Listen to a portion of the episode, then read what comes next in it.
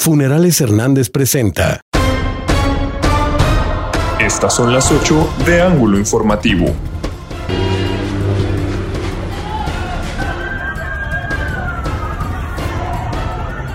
Tragedia en la Ciudad de México. Colapsó una parte de la línea 12 del metro. Hasta el momento hay 24 muertos y 79 heridos. Se realizan peritajes de la FGR y de expertos internacionales para fincar responsabilidades, aseguró el presidente Andrés Manuel López Obrador.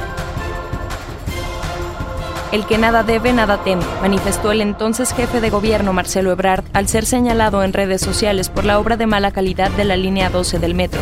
Dice estar dispuesto a aclarar cualquier situación en instancias correspondientes.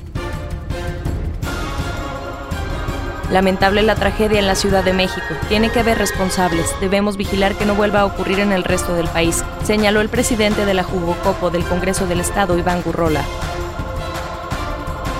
con pequeña desorganización inició la aplicación de las vacunas contra COVID-19 de maestros de escuelas públicas y privadas en el Estado. Denuncia ante la Fiscalía del Estado a la presidenta municipal de Canatlán, Dora González, por privación ilegal de la libertad y extorsión, el exdirector del sistema de aguas, Fernando Galván. Impugna el PAN la restitución de la Diputación Plurinominal de Sandra Amaya. Informó la legisladora, la denuncia irá a la Sala Regional de Guadalajara.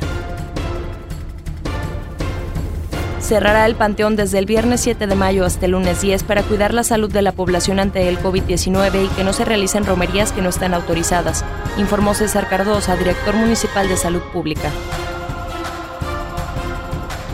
Debería el Congreso del Estado autorizar créditos a los municipios solo cuando se paguen en su periodo de gestión para no dejar deudas a las siguientes administraciones, por la difícil situación económica que atraviesan, señaló el diputado José Luis Rocha Medina. Corleone Pisa presentó